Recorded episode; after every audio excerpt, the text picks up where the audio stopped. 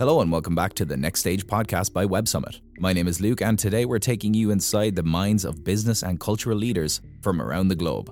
It's Tuesday, so we're looking at some of the best and brightest minds that CollisionConf has to offer. So sit back, relax, and listen in. We'll be hearing from leading minds and industry giants from all over the planet. Hello and welcome to our collision conversation on investing in digital healthcare. It couldn't be a more perfect time to discuss this a year or so into the pandemic, except for perhaps a year ago. But our two brilliant investors, Hans Tung and Rebecca Lynn, are going to make up for any uh, lateness in our in our conversation with you know, spinning us a lot forward.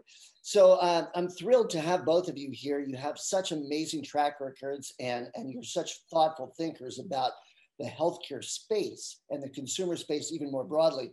Rebecca, I want to begin with you because You've talked a lot about this idea of investing in core root causes of health, functional medicine. Talk a little bit about how we can actually make that happen, because we've been talking about that idea for a while. no, I have. I think in terms of making that happen, there are a couple companies out there really going towards this today. Uh, they're fairly early stage. So one is really embracing functional medicine, and there are a number of functional medicine practitioners out there and having a platform for functional medicine. The other one is really getting at the scalable data analytics and applying it to actual patient care instead of sort of upcoding programs, which is what a lot of it has been applied to thus far. So I think those two things, the platform for functional medicine and then also the scalable data analytics platform. Now, we actually talked a little bit about just in my intro that this is getting to the root causes, but just to help us understand the difference between functional medicine and just plain medicine. Yeah, absolutely. So medicine is largely uh, governed by pharma, I would say. So you you know eat a lot of the wrong stuff you eat the sugar and everything you gain about 50 to 100 pounds and then they're right there to meet you to help put you on diabetes medication right and monitor your diabetes program and try to bring your A1C levels down functional medicine is very different. They ask what caused you to be sick in the first place? What was it from a behavioral change an environmental change or a genetic issue that may have caused you to actually first get sick? And uh, and then they deal with it from that basis forward. And they deal a lot with like the gut microbes the idea that you know 80 to 90 percent of all of our neurotransmitters in our brain are actually created in our gut and our gut microbiome and that that factory of where they're created if we feed it the wrong things will actually impact our mental and physical health tremendously so they you start know, a lot from that basis uh, so that that's actually really helpful. You know, Hans, when when Rebecca talks about behavior, it makes me immediately think about this sort of consumer, the thing that the consumer controls. You know, this is sort of again putting the patient, putting the consumer in the driver's seat of their health. Um, you know, this is an area that you've come from in your investments, really on a broader consumer space rather than so much as a healthcare space. How how do they intersect? Right, and, and, Rebecca definitely has to spend more time in healthcare in particular. For me, I come from more of a cons- broader consumer near lens. I led our investments in um, Peloton, Slack, uh, uh, Musical.ly, we turned to TikTok, um, and then uh, StockX and so forth. So, uh, what I understand is how consumers react to things. Um, I became an investor in um, K Health in New York, and then uh, Color uh, Health in San Francisco Bay Area over the last four or five years and just seeing how with um, COVID-19 and acceleration of adoption of uh, digital technology and seeing hospitals and other medical groups being more willing to partner, we start seeing breakdown in sort of barriers to allow what uh, Rebecca was talking about earlier. So having sort of intersection of IT and healthcare happen at a, at a pace that we have never seen before. And that gives consumer a lot more control, at least access to what they're supposed to be getting. Yeah, the other part of, of, digital healthcare we often think of as our is our you know our cell phones, our mobile phones that are these you know amazing digital right. tools that connect us with everything and a huge amount of data. But it's that data is this the second part, and you know we often talk about this vast amount of data that's available at our fingertips, but so much of it isn't accessible. So much of it isn't interoperable in the healthcare system. Rebecca, this has been something that you've had to deal with yeah yeah no absolutely i mean we started you know a decade ago and, and, kicked off this whole conference called dc to vc to really educate the venture capital community on on washington policy right and a big piece of that more than a decade ago i'm sorry there is a washington policy you're suggesting yeah washington policy. one no but oh, well yes well it, it changes okay. every half an hour right. or so but here we are. And so, uh, so anyway, so back then, you know, there was a ton of talk about the blue button and FHIR, and we're going to have this whole interoperable health system, and we're going to have data all in one place, and it's going to be shared. And you fast forward, you know, a decade plus later, and we haven't made a ton of progress, and we continue to look for that. We're getting there. We're getting closer, but there's still a lot of, uh, of friction points. And I've said in the past, you know, the um, antitrust action against Epic and others is probably what it's going to what it's going to take on the government level to actually truly see that uh, accessibility to data. And uh, Practice Fusion was one of my first deals in health tech. So it was it's the largest cloud-based EMR. It was acquired by Allscripts.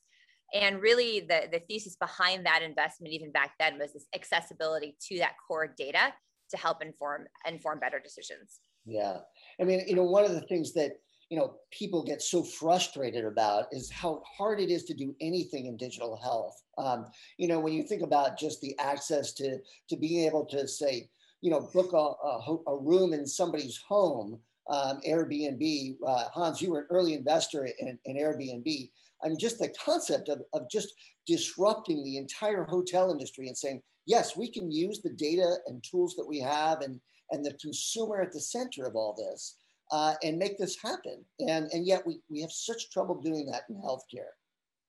Yeah, with healthcare, it's so regulated and data sits in silos.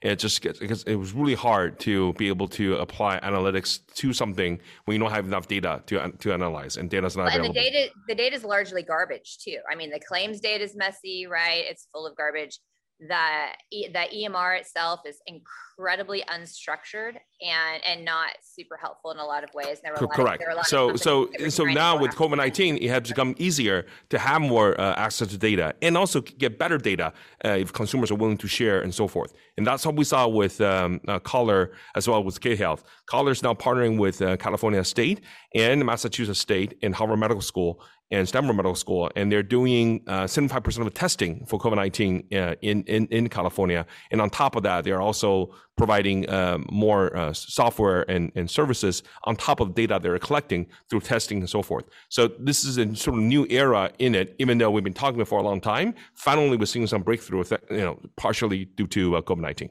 partially due to the amended regulations, right? I mean, partially due to paying doctors the same now for telemedicine versus not, right? That was yep. a huge issue before. Yep. Uh, breaking down the barriers to the interstate kind of practices and, uh, and, and, and doctors being willing to sort of accept it themselves and adopt it themselves. So we've seen that with Doximity. Doximity filed to go public, so I can't say a ton, but uh, they have over 100,000 doctors on that platform and they only started doing telemedicine in Q2, right? Yeah. And, and, it was just like the sea change yeah. was instantaneous. What?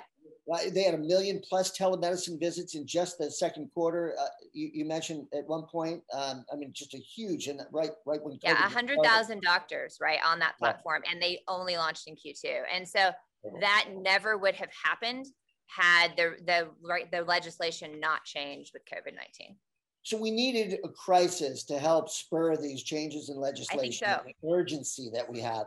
Well, we know that we have this urgency, and we know that this pandemic isn't even over yet. In fact, we're seeing some surges here. We're already seeing some, you know, tremendous, uh, you know, evolution in, in the way that consumers are taking charge of things like, and we've talked about this in the past, but Livongo and telehealth yep. um, and, and that behavioral, uh, uh, that ability to, to really take control in a, in, a disease, in a disease like diabetes, where there is so much uh, of a behavioral component to this, um, what you put, what you eat and how you manage that. Right. Um, so uh, is there, what is the next area that we're going to see that sort of behavioral health kick in, or at least some consumer directed care kick in? I mean, we're already seeing it in therapy, right? And mm-hmm. and teletherapy. And this was one of the first things that I thought back, you know, a decade ago was the the sort of most obvious, you know, was the teletherapy. And so mm-hmm. we're seeing that on all fronts. And Vida has a component of teletherapy too, right? Their thesis is you can't just do one thing, you have to do we had managed diet and weight loss and diabetes and therapy and it's one sort of continuum of a patient which is what our my core belief set is so I do think you're going to continue to see um, teletherapy, like therapy and and mental health in the in the telemedicine bucket. Uh, my newest investment is in the vet medicine. I think I think telemedicine serve you know they serve people, but I think it serves the vet world perhaps even better. Um, and so that's uh, that's another key area. And then I also think this remote patient monitoring as a whole, you know, across, you know, so this remote patient monitoring, which is really touchless and people don't have to think about it. So I grew up in the CPG world and the number one mantra is don't make the consumer think, right? And the more you can do where they don't have to interact and they're just getting little touch points, I think the better, the more behavior change we're going to see. And Hans, that was Steve Jobs' thinking would just make the make the iPhone as simple as possible with one yep. button. Don't make simple, people simple, think. Simple. You know. Yep. Yeah. And that's why on one end you start seeing Calm and Headspace. Uh, we made an investment in a company called Loop. Uh, a, a, lot of, I mean, you see uh, Prince Harry speaking uh, on behalf of BetterUp. You see more and more companies addressing the issue of mental health um, on one end. On the other end, you're seeing specialty care become more available uh, online as well. What is K Health is trying to do that with medical groups in Israel and in, in the US. Uh, we also are seeing a communities emerging like the Mighty in uh, in LA that millions of users on it, and these are families with kids that have specialty uh, kind of conditions that are hard to find, and they're they are um, they are permanent, and so you need a place to to to share uh, notes, uh, share stories, and, and, share inspirations with each other. So as as uh, smartphone penetration continues to rise, there are more and more services possible than ever before. That's a powerful idea. You know, my friend, the late great uh, Bernard Tyson, who ran Kaiser Permanente for years and was truly uh, one of the most prophetic uh, healthcare thinkers that I've ever met, used to talk about this idea that we were separating the, the head from the body in medicine. You know, that we had two different ways of treating them, that people would go to two different kinds of care, uh, you know, uh, providers, um, two different systems for billing. And, and they're all linked together, right? And, yeah. and, by the way, your your gut is actually what creates all those neurotransmitters going into your brain, and it's mm-hmm. completely linked through like a nerve system, you know, between the two. I mean, they're completely tied together. So and, and it makes no happen, sense to divide yeah. it. Will we see that happen in, more in digital health? Will we see this unity? I mean, we are. That's but that's what Vida is doing largely, right? Yeah. Vida Health, and then a lot. That's again when I talk about the functional medicine plays. We're starting to see it, and then we also did um, a uh, oh my gosh, what's it called? It's a microbiome play um, as well in our in the prior Morgenthaler Fund, which I uh, I firmly believe in, like the just the issues around the microbiome and how it affects that our, our overall health yeah, as more consumers come online, they, they need more uh, help, and help has to be more integrated. Uh, and so both the body and the mind need to be treated. And we're living increasingly a very extremely polarized world that we all see every day on news. So this is definitely the, the time for this kind of functional help. You know, one of the other things this is time for is, uh, and not to get dark here, but some fraud, some some abuse, some waste. Totally. Oh my gosh, I'm glad you brought that up. Yeah what was it like one of the cases you cited was like a two billion dollar hit already in telemedicine due to the in Medicare due to the um the telemedicine sort of uptick. Yeah. Yeah. The the fraud, waste, and abuse is a huge, huge, huge area. And we've been looking really closely at a company here. And I've been it's one of the first things I looked at when I cracked open digital health about a decade ago was this fraud, waste, and abuse issue. And even then, the the estimate was 20 to 30 percent of Medicare is, is, is fraud, waste, and abuse, mm-hmm. right? and it, it's just obscene and that's what 22% of our of our overall GDP, GDP or overall budget right going into medicine is that number is just tremendous and and we have to just do a much better job of, of, of, of getting a hold of that and then not not also standing in the way of care because so often it's a tail wagging the dog issue right and then mm-hmm. they're like oh well you don't need that five dollar test you know to see if you know you have a thyroid issue which i dealt with in the medical system um you know that, that we don't want to overtest people and that's just like a really stupid like tail wagging the dog situation right but what yeah. we can get can do is really get on top of um, you know the the abuses in telehealth you know and and i don't even think you you can apply ai and machine learning but they're so obvious you don't even need it right at this point in time. I mean those are at the margin. These fraud waste and abuse cases um, are fairly glaringly obvious and and we just really need people and, and oversight to go in and do something about that you know, Hans, you were talking before about this fantastic patient resource that you're building for people with rare conditions and diseases for them to get together. This idea of the wisdom of the crowds is such a powerful one and has really driven so much of our, of our, our digital infrastructure. Tell, tell me a little bit about how that's working in digital health. Sure. Um, the, the, Mighty is, is a company that's based in LA, and the founder, uh, his daughter had a, a, rare condition, and he tried to look for um, um, feedback data from WebMD and other traditional sources. And there, there's a lot of hard facts, but not enough to share emotionally what people with this condition are going through. And not enough people share how they cope with it every single day with all the ups and downs. And when, so we build a community that people willing to share and, and, and provide more, a lot more anecdotes not only is it useful for patients to go through and the families learn how to deal with it, it also provides rich amount of data for pharma and other people to be able to look at it and and, and test um, the, the, new drugs and new approach to, to care to see how families and, and patients respond. So it's it is like just something that, that makes it a lot more possible than, than before. And when you read these stories, they're heartwarming and heartbreaking at the same time. And it really really touches us in a way that makes make us feel like we have to invest in it and help them to scale. Hmm. So there was a company called Patients Like Me that it sounds like that was it. Do you do? I mean, it's been in existence for a while, um, but very yeah. We, we met them as well. The the Mighty is, yeah. is significantly bigger. Um, and it's, so it, it is definitely an interesting category that we're looking at. And I think the more more will be done, and more companies uh, should emerge out of this category that do more for the greater good. Yeah, and as we start to see, you know, this data being provided for companies for things like drug development, for for data analytics, for even just tracking where people are, you know, of course, this raises privacy issues and it raises, uh, you know, some concerns among consumers. Um, how do you resolve that as an investor when you're thinking about that? How important is that for you to be considered? It is extremely important for what is yeah, investing in companies like TikTok or, or companies like the Mighty, users have to give consent. And that's just starting point. I'm sure Rebecca have more points to add as well. Yeah, no, I totally agree with you, Hans. Users have to give consent. I think healthcare, it's sort of the, you know, and I had, I had sort of like pulled back from it for a couple years because I was, I was a little bit, I guess, repelled by the fact that, you know, you have to always think about who's paying, right? Who, where is the bottom line dollar coming from? And most of the time it's pharma I will tell you. And so a lot of these companies, you know, and this is where some of the earlier companies ran into problems, they really want to serve the end patient, right?